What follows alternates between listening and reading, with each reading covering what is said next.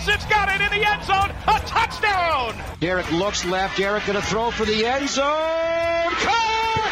It is caught! Touchdown!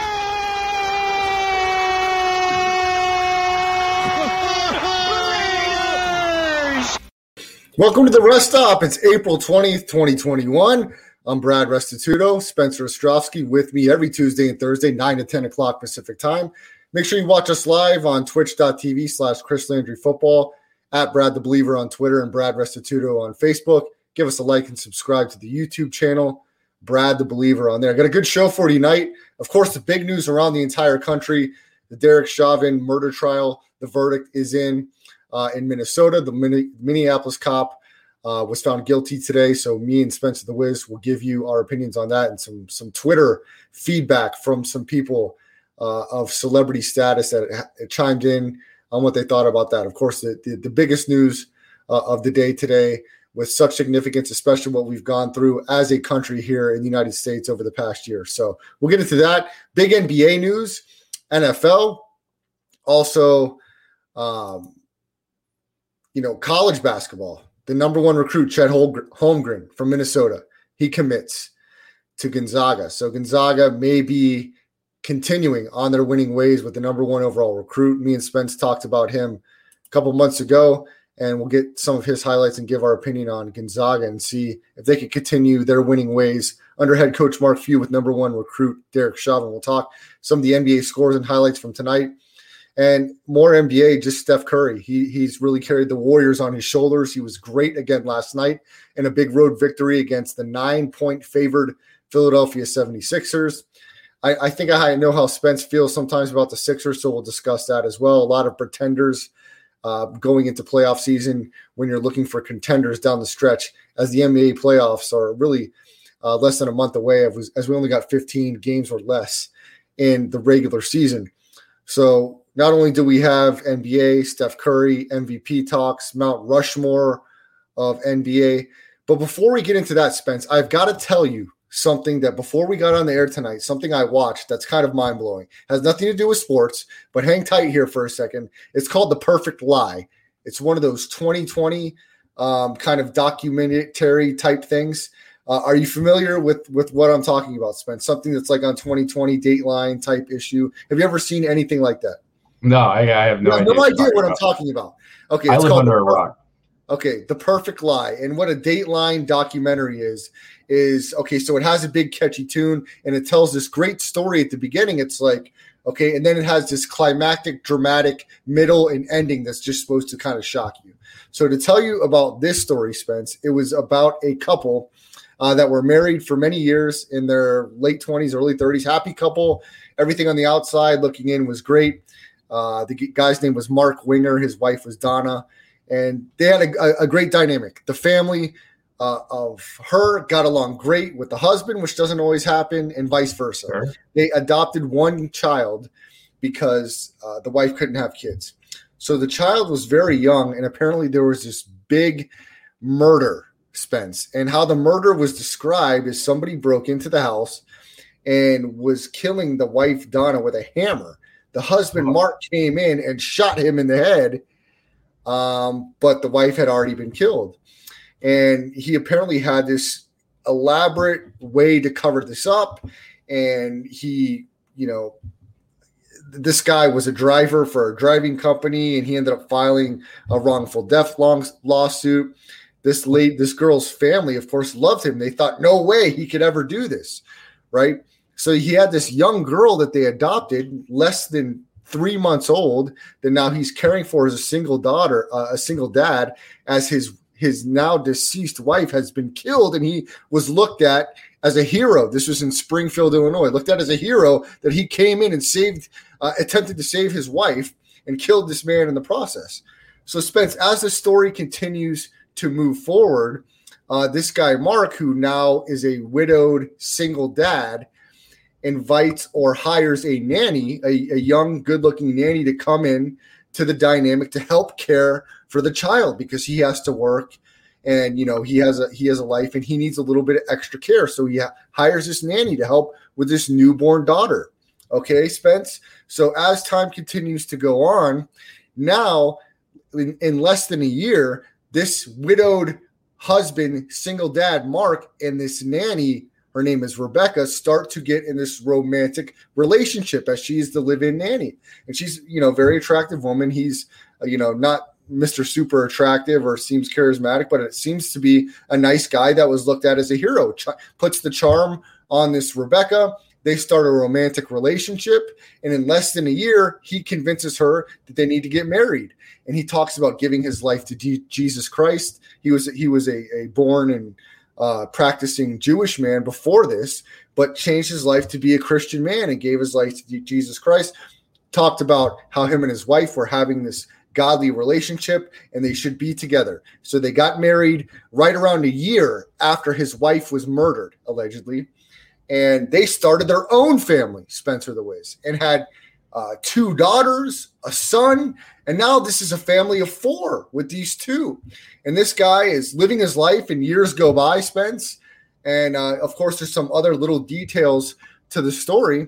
Uh, but after the, the kids get older, and, and remember, there's two people that died here. This guy that was apparently the driver that was killing the wife, but it was all it all to basically long story short, Spence, it all turned out to be a big setup. This guy was set Wow. up, come into the house, and he was going to execute both of them and blame it on this Whoa. guy. His name was Roger. And so this guy Roger has been thought of the one that that was that killed this wife with the hammer, and the husband came in and and killed him. And lo and behold, this was all a ruse. This is all set up. So this guy for almost 10 years was thought to, to kill this Donna Winger, and and he was not. So his family had to live with the fact, thinking the perception that this man had killed this lady, and it was all a ruse. This guy had set this up, and it came out almost 10 years later by a chance encounter with him and the nanny that was his new wife, ran into the ex best friend of the Donna, his first wife. There was an affair, Spence, between this Mark and the best friend that was Oh kept secret goodness. for many years. This came out many years later. She goes to the police, talks about the affair, and that got the ball rolling on a closed case that this guy was a potential subject or uh, suspect, Spencer the Wiz, in this murder. So he goes to trial. He's convicted of this murder, and during the trial, Spence, uh, you know, back in the early 2000s in Springfield, Illinois, he this Mark guy the nanny that was his new wife, and he, he- she was still supporting him at this time. Spence having his back had no reason to believe that he was a manipulative, lying murderer. He was a great father, never showed any anger, was was a great husband, and he was convicted of this crime. So at the at the end of this, Spence, it showed the children all grown now, like in their twenties, mid to late twenties, and and having to accept the fact that all these home movies of this great father when we were you know one years old two years old had this great lie manipulated our mom into marrying him and having three kids and now spending the rest of his life in jail. And the, the reason i bring this story up spence is it's tough for me to really encapsulate the the depth of what i saw during this. You'd really have to watch the whole thing and see all the details for yourself to really kind of get the full effect but anytime any of us out there are listening to this show or you or myself uh, sometimes think life is bad or rough sometimes things will put in perspective that someone always has it worse. Someone always has it worse than you do. Because we're here healthy able to speak to each other and talk sports. Um, and i just got done watching something of a family of, of five one mother single mother now, four children. Luckily, the siblings have their self, but they have to deal with a father that is a convicted murderer and lied to them their whole life and carry around that this person, uh, they cannot change their DNA. They've changed their last name, but this is something they have to live with for the rest of their life. And to be able to carry that weight and still be able to kind of compartmentalize that aspect of your life and to push forward and to know that uh, I still want to kind of contribute not only to the life of my family, my siblings, but society is not only a, a heavy weight, but it takes a lot of courage. And it's courage that I don't know that everyone can handle. Uh, so I applaud people that have gone through a lot of very difficult times and tough times. And something like this is almost unimaginable to be able to, um, you know, wrap your emotions and mind around. And I, I know it's not sports related to start the show off, but it really kind of put things in perspective, Spence, when you think about it. Not only what those people went through, what this guy did, but that there are a lot of people out there that are that demented and twisted where they can somehow wrap their mind and justify not only the type of crime and devastation, but the the emotional manipulation involved as well to move on that way and and totally impact five other people's lives in that way, Spence, after you've already killed your first wife. Give me your thoughts, Spence.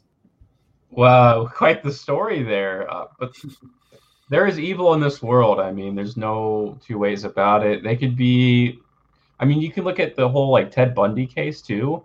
When it first came out, you know, about some of the things he may have did, a lot of the guys who went to church with him were like, "No way, this guy's the nicest guy in the world."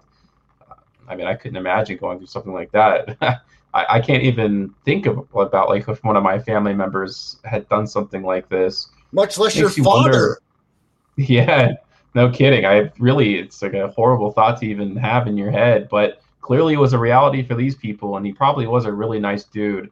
We don't know the, the ins and outs. I don't know if he maybe slipped up at any point, any suspicions. Doesn't really seem like it. So, you know, the thing is, you're right. There is always something worse out there, and it's just you just have to appreciate every day that you have with every interaction with every friend and every family because it can be gone in a blink of an eye. Obviously, in his wife's case, and but you know every other situation in the country too. Spence, you just hit the nail on the head. Okay, and, and this is the the resounding message that I want to give out to anybody that may listen to this: is life is a series of minutes, moments, and hours. And if we can really slow that down and, and try to make our decisions, uh, you know, in, in, a very precise and calculated way, uh, where you know that's not always going to happen, but try to have the greater good involved in the choices that we make and, and think thoroughly. And I know for me, I, I struggle with impulse control, Spence. I, I like to make uh, decisions off my emotions in the moment, and that's not always beneficiary for me. Uh, most times not. Most times not for a lot of people. It's important to really be thoughtful in every choice that you make because there's a lot of other people that can be involved in those choices, um, especially if they're ones that have high risk involved or just risk in general. That risk could be emotional, financial, social. Um, there's many ways to calculate risk. So um, it's just kind of a, a, a, message, just like in a sports analogy, when they talk about quarterbacks and players slowing the game down. Slow down life, slow down life to a series of calculated decisions moment by moment. And not only that, make your decisions based on tomorrow in the future as well due to the fact that it can slow down your day. If i if i have my keys in the same spots spence if i have my clothes picked out for the next day and i have maybe a couple notes of what i need to do i'm not scrambling around to be rushed to be to my next destination or make my next decision based on me being already prepared for the next moment the next day. So that's something i'm trying to learn and execute in my life. And i know i say that and then i come uh, get prepared with the show for you 15 minutes before we get on. But you know what? I've uh, we we were able to do it well. We're able to be in sync, and I'm very grateful for that. Um, and it's a crazy story. And Spence, the craziness of that story leads me into the big news of today, which is Derek Chauvin, uh, the Minneapolis police officer that was found guilty today. Of course, the big George Floyd uh, murder that happened towards the beginning of this pandemic. And like we talked about, Spence and Dave, we're going to get this, I promise, because this is very, like me and Spence talked about, this is very open and shut. Nobody should be surprised that this happened. It's huge news. That's why I wanted to talk about it. If you saw the video of the Minneapolis cops, and Spence, I'm waiting for the other one. Uh, I think his name was Chow. Where's his charges at? Because watching that video, it's even more disgusting to watch him stand by and watch George Floyd get killed. Um, but no surprise that every count he was convicted guilty on, Derek Chauvin will be spending probably the most of his uh, adult life in jail um, because of this. And if you look, I, I, know a lot of people, it's not just the video that did this, Spence, and I want you to give some of your opinions. But if you do see the video, there's zero question uh, at all that this guy should should have and rightfully was found guilty. Now I'd like to kind of investigate his partner or whatever the Chow character because he's just as guilty for standing there letting the entire thing happen. Uh, yeah. So we were hitting on this before the show, and there's so many things and points to go over here.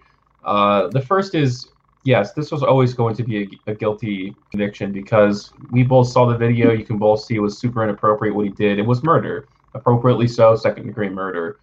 The thing and the issue I have with all of this is the way that the media kind of took took on this whole thing, and that we everybody in the country knew what this conviction was going to be, right? But the keeping us like hanging on to every detail was inappropriate because it caused a lot of anxious people you know a lot of rustling was going around and that's because the news is there is there for one reason and one reason only. The primary reason that fox operates that cnn operates msnbc i don't really give a shit about what other political party it goes into is to make money. They are a business. They are a for-profit business. So if they can keep your attention by telling you that they don't know what's going to happen during this trial then they can do that. I mean we can look through all the historical cases throughout this history. Like this was the verdict was on national television. We have never seen that before. I don't even know how that's legal. I don't think, I, as far as I know, you're not supposed to do that.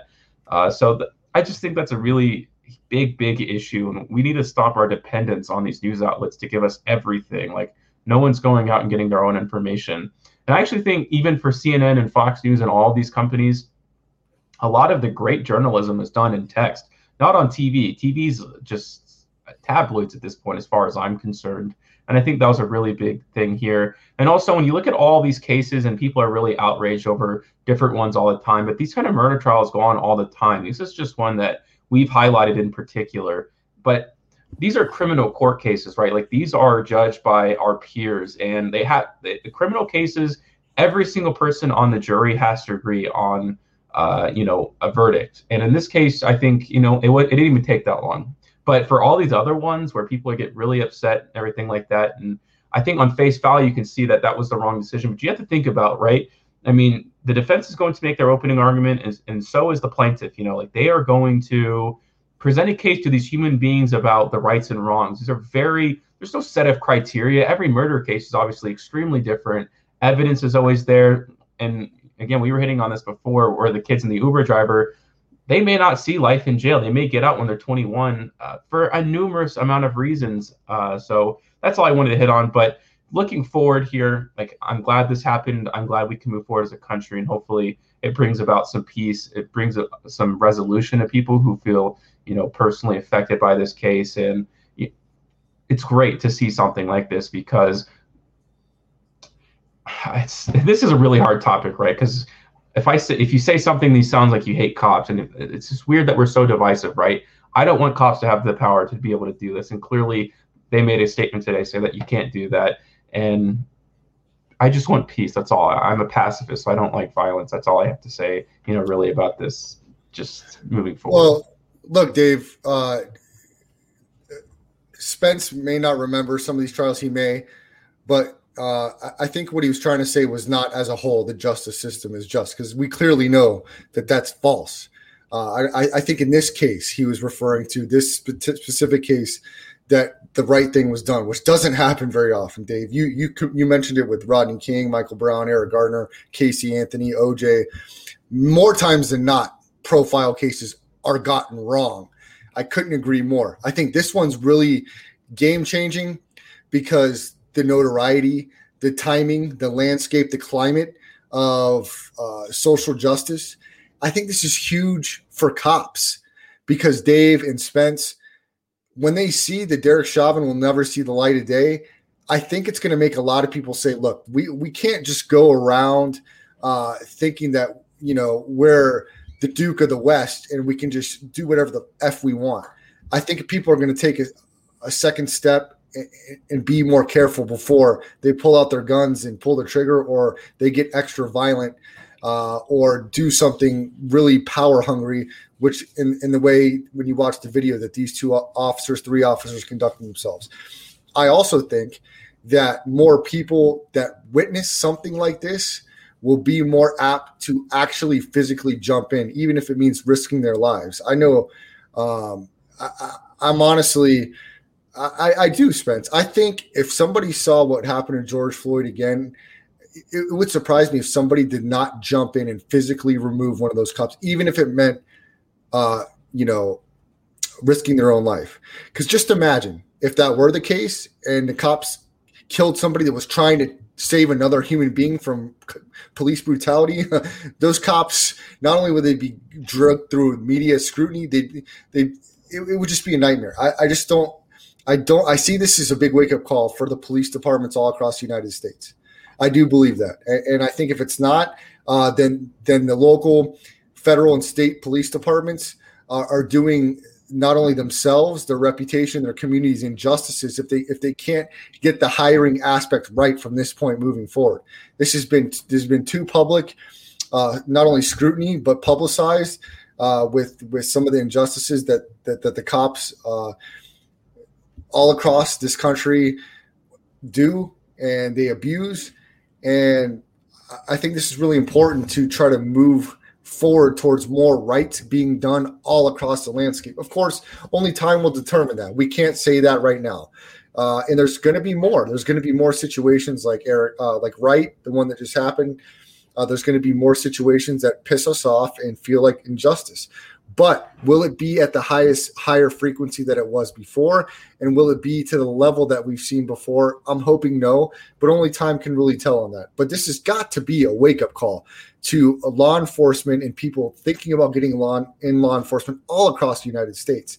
That this is going to start moving forward as you're not going to get away uh, with abusing your power just because you wear the badge. Yeah, uh, and yeah, Dave Perry, no offense at all. Obviously, it's just a complex conversation. Uh, but what I was trying to, it kind of brings me back to one of the points I was making, in that every case is case by case. Like even if it's on TV, there's so many different factors that go into it, and it's not always correct. Like sometimes a, on a wrong verdict may happen, but that's what the jury has decided, and for whatever reason, that's what they came up with.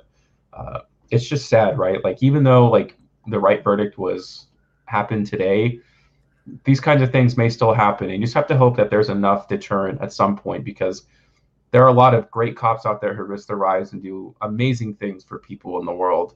And these are the ones that we see every day, unfortunately. But this has to stop. Like eventually you can't this just can't happen every day. And if they know that they're gonna go to jail for the rest of time for these just cowboy ass decisions and like when you sign a contract to be a cop, like you have to know that you're risking your life. Like you could die any day to do it. And I think that needs to be instilled back into it. Like, don't shoot first and ask questions later. Like, you need to be willing to risk everything because you signed that contract, no matter what the situation may be. That's all I'm trying to say. That's Spencer the Wiz. Follow him on Twitter at Spencer the Wiz. Dave, if you're still around, we're gonna we're gonna jump NFL. Spence, I know we're gonna jump around. We're gonna hit NBA. Steph Curry has been amazing the last month. Uh, a lot of talk, a lot of controversy. Uh, some of Skip Bayless's comments on where Steph Curry lands on the Mount Rushmore of NBA talent. But let's talk a little NBA draft real quick, Spence, because we are right around 10 days away from the draft. Dave is very fired up as about his Miami Dolphins.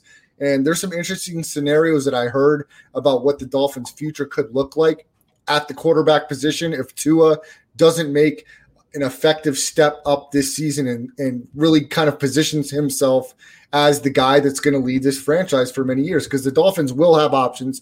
They'll have tons of draft equity and capital moving forward. And what did the Dolphins do at number six? Spencer the Wiz. Dave would love to see Kyle Pitts from the University of Florida fall to them. Teamed with Mike Gesicki. I think we talked about this.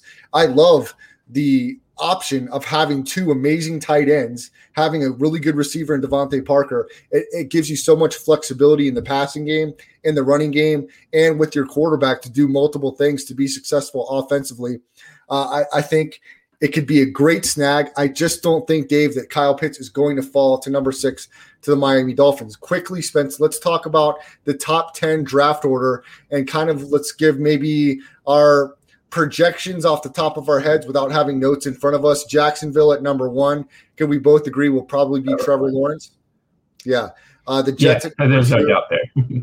yeah. The Jets at number two. Um, I don't know this for sure. I mean, it wouldn't surprise me if the Jets you know, surprise people and go Justin Fields. But from all the reports, it seems pretty consistent that the Jets like Zach Wilson, and that's where they'll go with number two. What are your thoughts there? Yeah, Zach Wilson. I, I don't I haven't seen any kind of reports that say otherwise. the guy can make all kinds of throws. Uh, he's the second best quarterback in the draft, in my opinion. So yeah. Now, now of course, here's here's where we have the Vegas betting odds going haywire, and I, I should have sent you this tweet because uh, the guy that started this off for me, at least the first that I heard, Mac Jones going to San Francisco, was from Michael Lombardi, who of course worked for the Cleveland Browns in, in the front office capacity when Bill Belichick was there as the head coach. Nick Saban was there as an assistant. The list goes on of of high profile guys that worked in Cleveland under that group. I think our Chris Landry was uh, at least a part of the Cleveland Browns organization sometime around that time. But Michael Lombardi was saying that the Niners would be choosing between Mac Jones and Trey Lance, the quarterback from North Dakota. Um, and he was pretty confident that Mac Jones would be the guy. And he's come out recently and said there is no chance that Justin Fields will be the guy uh, he that they are not drafting Justin Fields. Uh, and Michael Lombardi went on to pat himself on the back, pretty much talking about how uh, the average Joe's sources compared to his sources. And look, I'm going to say this again, Spence, for the fifth time, and I want you to make sure you clip this and post it right before the draft on our highlight tapes. The San Francisco 49ers, Michael Lombardi, any other expert or anybody with sources out there, they are not drafting Mac Jones. And what sources do I have? And, look, I'll go out there and say I clearly must be uh, more football savvy and knowledgeable than these people that have been hired professionally to scout and have sources because your sources are wrong. You are wrong, and you are. I'm sorry, Spence. In my opinion, you're a football moron if you think a team is going to trade three quarter, three first round picks, two first round picks. I don't care how many first round picks, any picks in, in, in a package variety to move up to number three two months before the draft to draft Mac Jones, a guy that was not in anybody's top five list all the way up to a month after the championship game. What did he do during the time frame that people put him in the top five and at the beginning of the season all of a sudden to be elevated into the top three do we have a bunch of scouts spencer the wiz that were sleeping during the entire football college football season or they were hiding this mac jones secret under a rock where they refused to tell anybody that he was a top three quarterback Please, you're lying to yourselves. This is not, you're a football moron, and nobody does their job in front offices. If all of a sudden, after the championship game, Mac Jones is now a top five quarterback. Why? Out of where? It's absolutely ludicrous and illogical to think that anybody with a football IQ would think that that's a possibility. It has nothing to do with Mac Jones's potential or ability. It's just simple football logic. Okay, he was never projected to go in the top five. Now, if you want to talk about is his value there over Justin Fields and Trey Lance, and I'll say this again as I continue to say it, Mac Jones may be a Pro Bowl fantastic playoff winning quarterback it's very possible that that may happen. Mac Jones is not coming onto anybody's roster tomorrow and doing something that completely supersedes what your starting quarterback already does. He may be uh, more have a higher IQ. He may have scored higher on the Wonderlic test, but on film, Spence, Dave, anybody that's listening, anybody that knows anything about football, on film, he does not do anything that blows you away more than your starting quarterback right now, and especially the San Francisco 49ers quarterback and Jimmy Garoppolo. Does Jimmy Garoppolo have a lot of questions? Sure, he does. Jimmy Garoppolo took this team to the Super Bowl less than three years ago. Okay. You're moving up to number three to get Mac Jones when it's very, you're, you're, when you probably could have sat where you were at and drafted him, moved up come draft day. Who else is going to move up? Let's go through the top. Let's see the top 12, Spence, because that's where the Niners would have drafted Jacksonville, Jets, Dolphins before the trade, Atlanta, Cincinnati, Philadelphia, Detroit, Carolina, Denver, Dallas, the Giants, and the Niners would have been at 12. So let me let's go through the list of teams that would move up past Atlanta to get a quarterback potentially. Would you say the Giants? They would look like the biggest bunch of jackasses in history taking Daniel Jones where they took him and move up all that way to draft a quarterback when we know Dave Gettleman is not ready to, to throw the white flag on Daniel Jones. So that's out of the question that the Giants would have moved up from 11. Denver, that's a possibility, Spence. Denver's a possibility, right? Because Drew Lock is clearly not the guy that's going to be the future of the Denver Broncos. Um, so they need somebody else. Are, are you convinced that the Denver Broncos in this draft were prepared to move up to number three in this draft with new general manager George Paton, who, by the way, I know quite well because he was an assistant GM with the Minnesota Vikings for many years. The Minnesota Vikings, who made a draft quarterback blunder, drafting Christian Ponder, who have made uh, drafted in the first round Teddy Bridgewater, who got hurt, who have Kirk Cousins as their quarterback. George Paton, his first opportunity to be a GM in this league for the Denver Broncos. You think he's going to give up that kind of draft capital for a Mac Jones at number three? Uh, that is very highly unlikely, let me tell you, ladies and gentlemen. I can guarantee you that George Paton, as a general manager, was not moving up to draft number three, Mac Jones, not number four, five, or six either. I think Denver is completely content at number nine. So let's go to number eight. Or actually, the Dallas Cowboys. We know we know that Dallas would not move up with Dak Prescott. They're not moving up to draft Mac Jones. There would be no way in blue hell that that would happen. I don't think anybody that's listening or has an opinion would think that would be the case. So the team that might have a slight potential to move up to get the quarterback they wanted, the Carolina Panthers. But what just happened recently with the Carolina Panthers? They've signed Sam Darnold. But before they signed Sam Darnold, were they ready to package those picks and move up to draft a quarterback? Maybe that potential could have been there. Would it have been there to draft Mac Jones in the top six, Spence? I think that that's a very far stretch to think with Christian McCaffrey as your running back and what he can do out of the backfield that they would be moving out of the top eight all the way to the top three to draft Mac Jones. So I know I've said all this, Spence. Give me your opinions on what I've stated so far.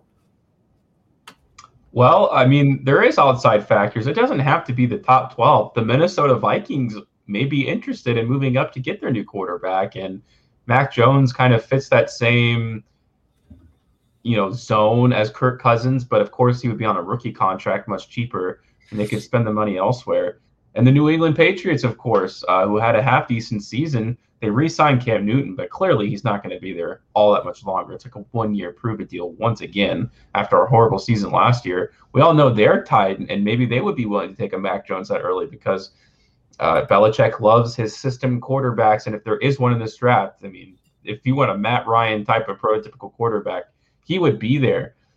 Look, I mean, the argument for Mac Jones being taken third overall is this: Kyle Shanahan wants you to be able to make the pass that he sets up for you very much like a Gruden type of offense where the players will be in the position like they read the game. They the only thing that Kyle Shanahan and Jon Gruden can't do is physically go out on the field and make the passes. They know where they should go. They know where the plays will be. They're able to read, you know, defenses that well. That's how good they are on offensive minds. And when you look at the way that Garoppolo was unable to make that pass in the Super Bowl, that may have been the final straw for him. He likes that typical quarterback. He doesn't want you to run the ball. He doesn't want you to go crazy. And Mac Jones obviously is not going to do that. 77% completion percentage obviously is quite, you know, good. something that he would be interested in. Someone who's addicted to film, a film junkie, that would also be a characteristic that he's looking for. Now, is Mac Jones objectively worth three first round picks? No, he's not that good. He's not he's probably the third he's the third best quarterback in my opinion or the fourth best quarterback yeah, Trevor Lawrence. Uh, you have uh, Zach Wilson, Justin Fields. I don't think Trey Lance is.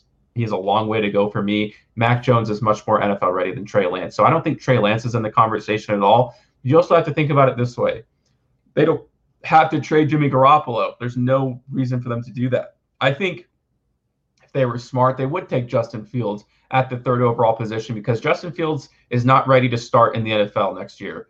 He has a really hard time anticipating passes, and he is really he has really bad pocket awareness. And those are things that those are not impossible to learn in the NFL. Those kinds of intangibles, if you even want to call them intangibles, are something that I think Kyle Shanahan could teach him if he played a year behind it. Obviously, being able to run is a part of the game, and just depends on how much Kyle Shanahan's willing to kind of deal with that and maybe teach him not to run until it's the very, very last resort because you're not going to get that out of Mac Jones too often. Although it is worth noting that he did have a, Mac Jones, I'm speaking of, had a better 40 time than Patrick Mahomes did in his uh, NFL Pro Day.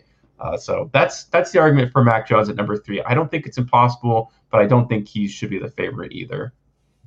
Uh, they got Spence drinking the Kool Aid, ladies and gentlemen, and I will agree with Spence on something he said. Kyle, I, I, look, regardless of who they pick, well, I think it's an egregious mistake to make give up all that draft capital uh, to move up to number three to take Mac Jones. Yes, I think it's an egregious mistake. I, I think it's a very bad personnel uh, and front office decision by San Francisco. But I, I won't be completely off the ship because I still, regardless of who they take, I have great respect for John Lynch, the general manager, and Kyle Shanahan, the head coach of San Francisco. I think they're some of the, the sharpest football minds in the entire league at their positions. Uh, nobody believed in John Lynch uh, getting hired for the general manager position and with no experience. He's done a great job. Um, and I think they'll continue to do a great job regardless of who the pick is. And I do completely believe that Kyle Shanahan is one of the most ingenuitive, ingenuitive, innovative play callers and head coaches in the entire league. And I think he can make almost any quarterback work in his system. Nick Mullens had good stats as a second, third string guy. CJ Beathard, they were competitive in all their games that they were had the backups in. It's not like they got blown out by anybody. So I, I definitely think if Kyle Shanahan gets his guy, they can have success. I just can't wrap my mind around that they would be giving up this much and to move up that high to get Mac Jones. If they wanted Mac Jones, I know that they're smarter to find other ways to get him besides moving up two months before draft day to number three. I know number three secures exactly the guy you want. I just think if they were smarter and wanted Mac Jones, that this is not the route they would go. Spence, let's transition over to the NBA. Okay, because the big news, some of the big news in, conversation today uh, was Steph Curry.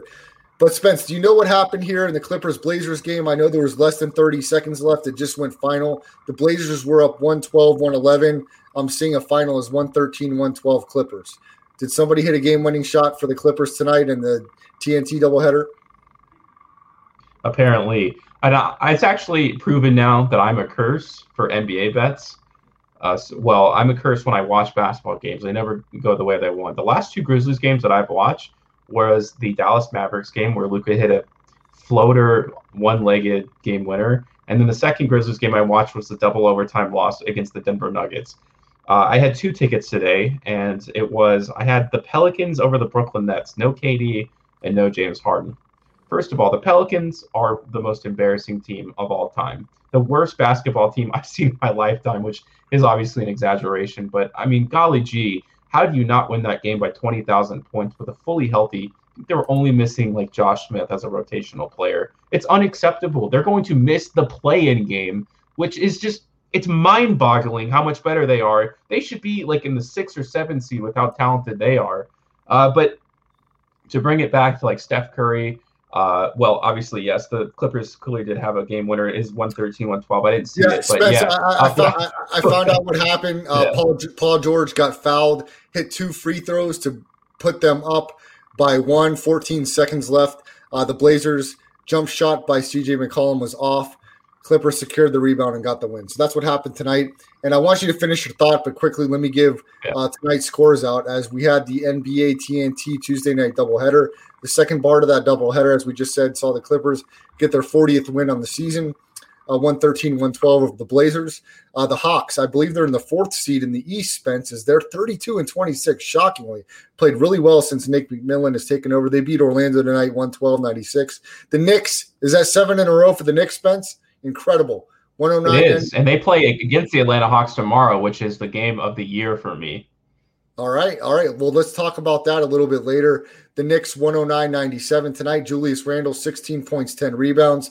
Spence, we're going to have to go through my Twitter in detail because for years, I'm talking at least four years, I've been on the Julius Randle hype train talking about him being an all star and being a better selection than Brandon Ingram, and the Lakers should have built around him.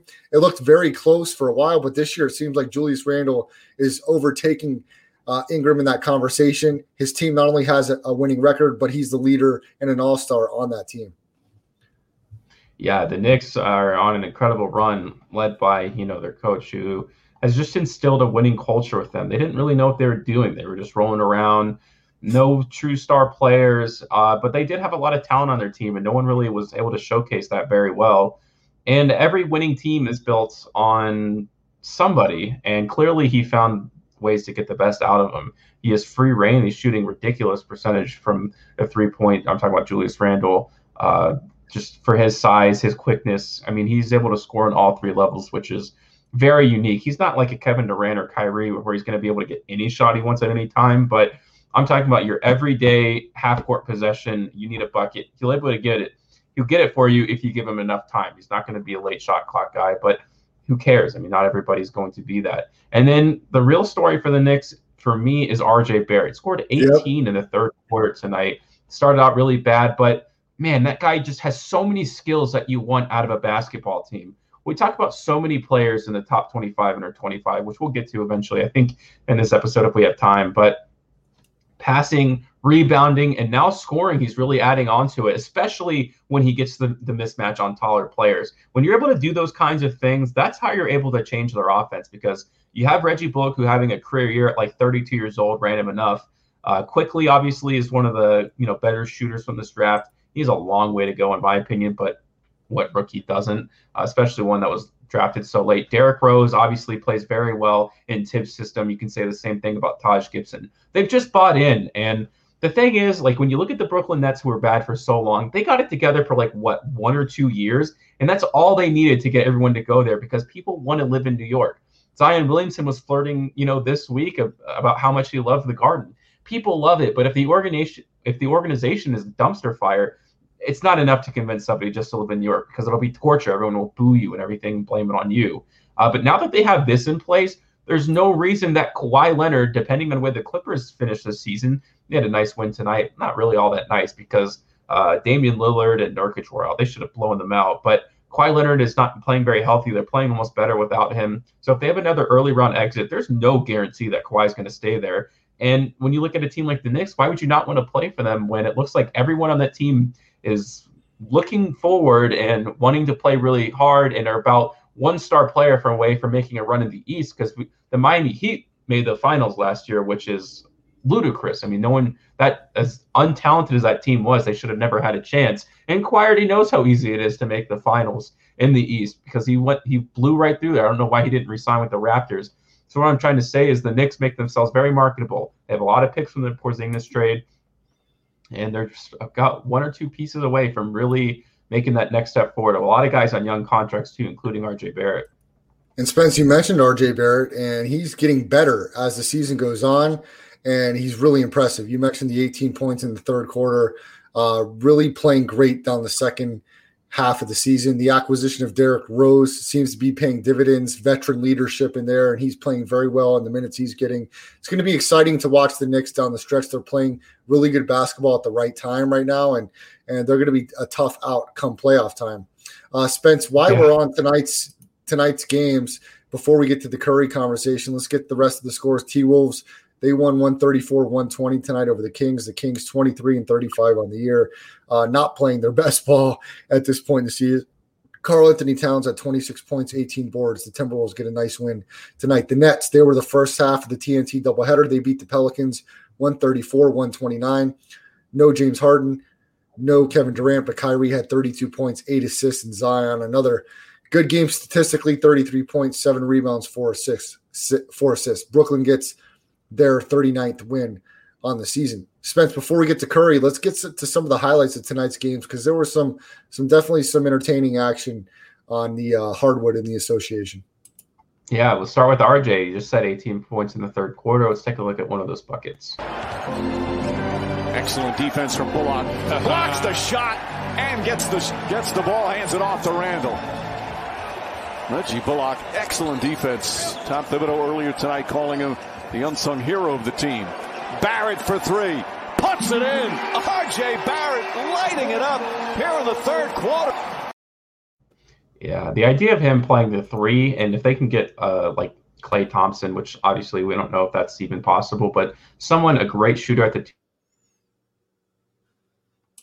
uh, I really think they can pull it all together. So I, I, enjoy watching them play. I've always kind of followed the Knicks uh, since high school, so it's it's nice to see them. basketball NBA is always better when the Knicks are good. Uh, I will go to that first TV game, Kyrie. Pelicans should have never lost this game, but Kyrie, of course, is just absolutely amazing. Irving guarded by Marshall aggressively. Irving zips around him and finishes. Kyrie Irving. Yeah, and I think like uh, the play before that, he also had a fadeaway. Ridiculous the way the guy's able to score. And a lot of the criticism for him was that he never played hard without you know his other star players around him, and he, he's putting it all in there. Uh, he's a little bit of a strange dude. You know, he takes these little hiatuses away from basketball. When he's on the court, it's professional and it's it's amazing to watch. Yes, uh, the other that, that, that, highlight you showed there, his ball handling was out of this world. Incredible, incredible talent, Kyrie I, Irving. If he could put it all together with healthy Harden, Durant, Joe Harris, DeAndre Jordan, Blake Griffin, of course they're going to be tough. That's it's just a big question mark. Can can they all put it together when it counts the most? Yeah, James Harden had another setback today. That was some of the breaking news. Uh, they don't know if he'll be ready for the playoff time yet, so he might be coming back in the middle of the playoffs. And we all know KD on his return was injured once again four minutes into the game with a left thigh contusion, whatever that means. They're not going to have. They've only played seven games with each other this season, and they may not play anymore until like the middle of the first round, which is I don't know if that matters. I mean, they're scoring this many points. They didn't have Chiozza tonight. They didn't have uh, their other uh, center, their backup center, which I'm a really big fan of, and they just find ways to win. But it is the Pelicans, and they just stink. So it's hard to say in reality. Uh, other only other highlight I have tonight is John Collins is back. He was hurt once again, but now he's like when he's on the court, he's effective. He's going to be one of the more interesting free agents to see if anyone's willing to give him max money because you know he does stuff like this. About teams, you know, tuning up for the playoffs. How many games did you think it would take to get your razor sharp for the postseason? Well, you know, oh, me, Johnny, Johnny do Collins it go upstairs and gets it. Nice play there. Here's that last dunk by John. This was nasty. That's the John Collins. Uh, I can't wait for that game tomorrow. It's going to be so good. Two teams, the Knicks and the Hawks, that are just on fire, taking over the East. These two young teams, and we'll see who's progressed more. I think they always play a lot of great classics. I remember last year, they think they had like two or three overtime games, and maybe we'll see another one tomorrow. Well, Spence, while you're talking about it, let's quickly hit some of the games on Wednesday's schedule. One that we don't even need to get into Bulls at the Cavaliers. Uh, the Bulls will be a two point road favorite. Thunder, Pacers, nobody cares about. Uh, Suns, Sixers, that's an NBA TV game, four o'clock Pacific time. No line out there, but that should be a good matchup. The Sixers, who lost to the Warriors here recently, Another exciting matchup. Uh, the record wise, not on paper, but if Steph plays, the Warriors take on the Wizards. Anytime uh, the Wizards are in action, even though they have a terrible record, they're pretty exciting with Brad Beal, Russ Westbrook. And the last time they played, of course, the Warriors had the game in hand. And if it weren't for a four point play under 20 seconds left, the Warriors would have won that game. Brad Beal hit a, a three point shot, was fouled, made the free throw, and the Wizards won the game by one the last time these teams met. Nets take on the Raptors tomorrow night. Who knows who will be playing for Brooklyn? Probably Kyrie, as it looks like you mentioned. Spence Harden had a setback. Durant may be out. And here's the game you were talking about. It's got the line set here. Knicks minus one and a half at the Garden. Hawks Knicks. Spence, you wanted to briefly talk about it. Do you do you have a strong opinion on this game? No, uh, and this oh. is one of those games that I don't want to bet. It's one of those things where I just want to enjoy the basketball game. I basketball is my favorite sport by far. And this is one of those that you just want to spectate. You don't want to be thinking about your bet. You just want to see a great game and just have fun with it. Again, tomorrow night, Jazz Rockets. Jazz will be an 11 point road favorite in that one. Uh, the Rockets, of course, they're in tank mode along with Oklahoma City, a couple other teams. The Pistons, they only got 18 wins, but Spence, it feels like every time I turn on the clicker, they're playing a close game or winning. I, I, it feels like they have more than 18 wins. They, they travel to Dallas tomorrow to take on the Mavericks. Yeah, they're a pretty fun team to watch too. If only they hadn't made some egregious mistakes in the draft, we'd be talking about a completely different franchise moving forward. But that's just something that they'll live with for a long, long time. 5:30 Pacific Heat take on the Spurs. 7 o'clock Pacific NBA TV. Your Grizzlies take on the Clippers. Spence Clips not watching on a back to back. Clippers could be a spot where they steal one here on the road. Uh, yeah. I anytime I watch the Grizzlies, they lose in miraculous fashion. Grizzlies lost like a 12 point lead with three minutes left, and of course, Of course, the Dallas game. So I, I won't watch tomorrow, and the and the Grizzlies will win. And Jaren Jackson is questionable now on the injury list. I don't. He's been out the entire season, so he's moved from like being completely out to where I think Ja Morant may have even teased that he's coming back tomorrow, which sucks. I want to watch the game so bad, but I refuse now. I, I won't do it. I'll watch the highlights every night.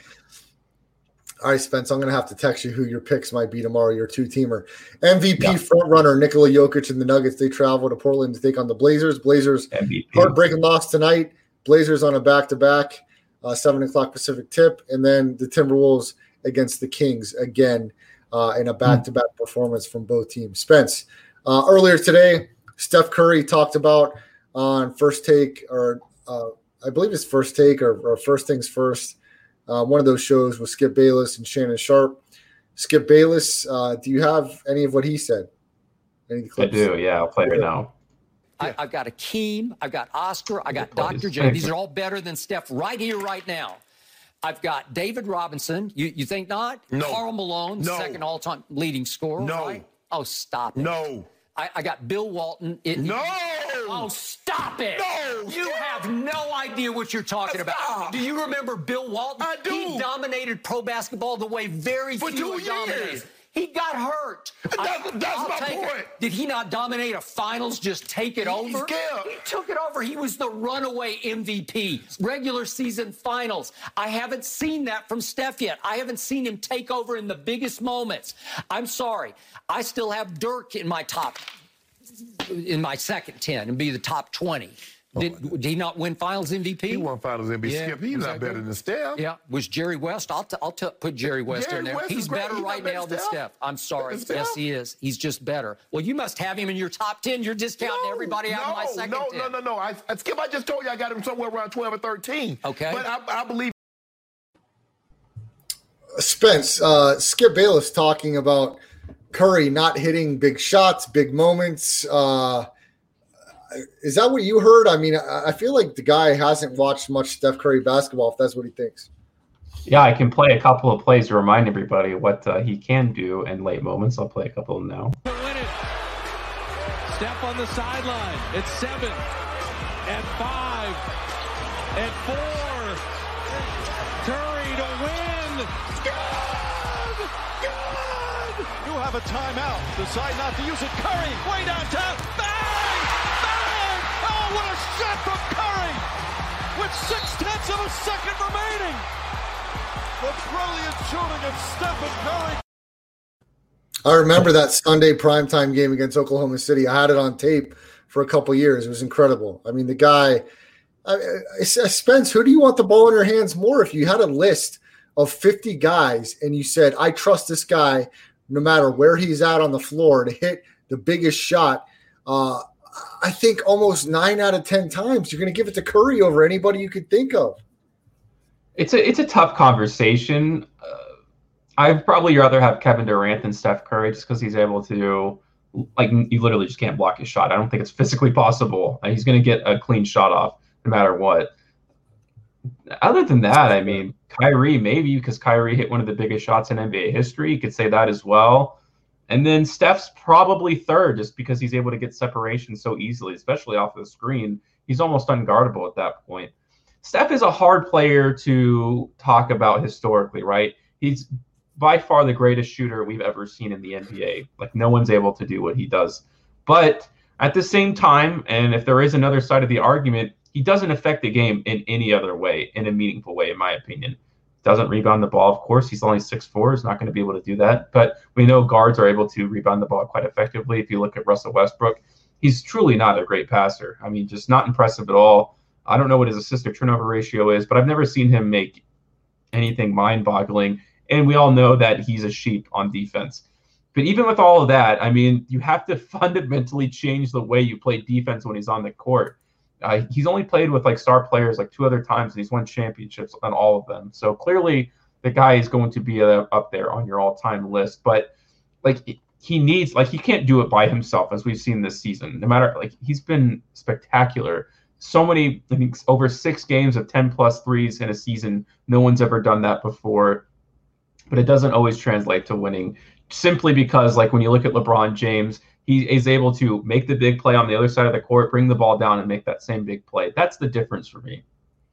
Spence, I agree. I disagree with you on quite a few of those things. I think you underestimate Curry as a rebounder, being his size. He's averaging five and a half rebounds a game this season, almost six assists a game. Uh, I think he's a fantastic passer, fantastic ball handler. I think he finishes at the rim better than most people would yeah. expect. Expect. I think he's got an all-around offensive game that's almost second to none, uh, and I think his rebounding is underrated. And let me try to see if I can find uh, his lifetime stats as a rebounder. But this year he's averaging almost six rebounds a game, which is would, would probably shock a lot of people. Um, but uh, so that being said, I think um, I, I think Curry is. I think he's his his offensive game, his all around offensive game is is just. I wouldn't say flawless, but it's it's up there. And, and he's first career he is averaging almost five rebounds a game, six assists. So it's, it's pretty solid. It's not one or two. It's only a couple away from what Zion's averaging rebound wise, pretty much. Um, Which is interesting I, for Zion. Uh, Steph Steph Curry is in my top ten. Uh, look, it's an objective list, all time. Of course, but yeah. an objective list. Everybody's opinion has validity in, in some capacity. I got in a, uh, a discussion with someone on Twitter about Magic Johnson, and they they thought it was ludicrous to to put Steph Curry over Magic Johnson. It's ludicrous because, in your opinion, that Magic Johnson, which is not an opinion, it's fact, he did win Finals MVP and a title in his rookie year without Kareem Abdul-Jabbar. Was Magic Johnson an elite passer? Did he have great size? Was he? He wasn't a great defender, as far as I'm concerned. He had a little bit of length. He certainly wasn't a great shooter. His basketball IQ was off the charts. Are you going to tell me Steph Curry's basketball IQ is not off the charts? Are you telling me Steph Curry can't change the game single handedly because of his ability to hit shots from anywhere on the court? Magic Johnson couldn't hit shots from anywhere on the court. So don't sit there on any capacity and give me crap because I picked Steph Curry over Magic Johnson.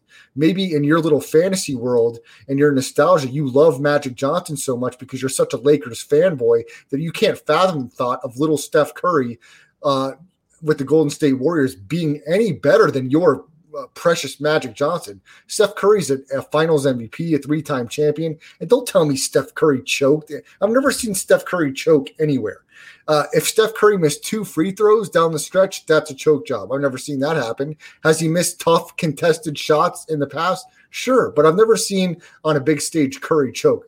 Am I missing something here, Spence? Do we need to go back and look at this on Google? Has Curry been perfect every time he's been in a big game? No, but he certainly hasn't choked like we've seen some people do in the past. And don't forget, he's won three titles, and I don't think he's done yet. The guy is, I don't, no. I'm sorry, I don't see there's not a weakness in his offensive game as far as I'm concerned. He can do when he's healthy, he can do what he wants, when he wants, anytime he wants. And maybe he's not a lockdown defender, but he when he wants to be, he can be active and he can get his hands and contest uh, some some passes in the lane or in passing lanes, and he can be an effective defender at times. His size doesn't do him any favors, uh, but he's not a complete stiff defensively. And I, I, think people get lost in nostalgia and they don't really go in depth and watch many, many games and many, many plays of Steph Curry and how absolutely incredible and such a great shooter. And he can really is not just a great shooter. He can score. He can finish at the rim. He's a fantastic free throw shooter. Uh, the guy makes people better. And you remember the Durant, Draymond, Klay he's a, he really did make a lot of good passes. He's unselfish as well, Spence. Yeah, and it's I really I just hate doing Mount Rushmore arguments because first of all, uh, I have absolutely no idea like what it was actually. Uh, I can watch highlight videos of David Robinson, of Wilt Chamberlain, but I wasn't there to witness it. I didn't see it on TV. So I could look up Scottie Pippen's son's highlights of how good he was in college and stuff and think that he's the greatest player of all time highlight tapes don't do anybody justice. It's well, I watched basketball every single night, so I feel like I know pretty comfortable. So if you ask me to do a top ten uh, Mount Rushmore in my lifetime, I feel like I could do that, and I can give you a sound argument. I'm not going to compare him to uh, uh, Isiah Thomas. What's the point? I mean, you're not. You're just kind of basketball is so different now, right? Like hitting 10 threes like 10 years ago wasn't even possible because guys didn't take enough shots. We're just seeing a new part of the game. And ultimately, what I think gets lost in these Mount Rushmores is appreciation. Appreciate what he's doing because we may not see another Steph Curry, and he has a long time left in his career, obviously, but we may not see another Steph Curry in 20 years because it's just he's just that good at what he does. Besides shooting, he is just an elite scorer as well. I think the only better scorer again is like Kyrie and Kevin Durant. Other than that, nobody. Well, James Harden I put in there. James Harden's an elite scorer, and and I, I think James Harden's a great shooter. I think as well. Uh, I think a lot of people aren't great shooters, Spence, to the capacity that they can make 10, 11 threes in a game. I mean, Steph's in, in a category by himself as far as uh, 10 point or 10 made three point shots in this span uh, of time. Look, uh, I think you hit it on the head. We should appreciate and respect what we're seeing because there's a likelihood that we don't see anything like it again for many, many years. There's going to be a lot, there's a lot of great talents, but what shooters, Spence, have you seen come into the draft in the last couple years, or that's coming down the pipe in college that you're like, this guy is just next level? I, I don't know of anybody. No, I guess you could say the only possible one would be like Jayson Tatum because he has that skill set, but he hasn't proven that he can do that just quite yet. But yeah, no one, no one in reality though. Yeah, Jayson Tatum's fantastic. Klay's fantastic. I still, I still personally, uh, Klay is is my favorite player, and I think Klay is the purest three point shooter. But that's just my that's just my opinion. Okay, I, am not saying Klay is better than Curry, um, but you know both of them fully healthy. If you're giving me a wide open shot, my ch- choice would be Klay Thompson over the world. But that's just me personally. That doesn't mean someone else's opinion is wrong. And I'm not saying the guy that said Magic Johnson, his opinion's wrong. But let's not sit here and, and bash other people's opinions when yours is objective and there's really nothing substantial that makes your opinion any better than mine. I mean, they were both championship MVP players that have done great things in their career, and we're watching one currently that's doing fantastic things. So uh, it's, it's very fun to watch. Spence, we had a, a, quite a bit of stuff we didn't get to tonight that we will get to Thursday. Some of those include Chet Holmgren, number one prospect uh, of high school basketball that is committed to Gonzaga. Spence and I are going to talk about top 25 NBA players under 25. We'll get into that on Thursday and much more. So if you missed any part of the show live, uh, make sure you check out the podcast version of the show on any of the podcasting platforms. Landry Football Conference Call. The rest stop will be underneath there. Make sure you like and subscribe to the YouTube channel, Brad the Believer. Go to LandryFootball.com if you missed any part of the show and to check out all the content on LandryFootball.com. We'll see you back here on Thursday for Spencer Ostrovsky. I'm Brad the Believer. Have a great night, everyone.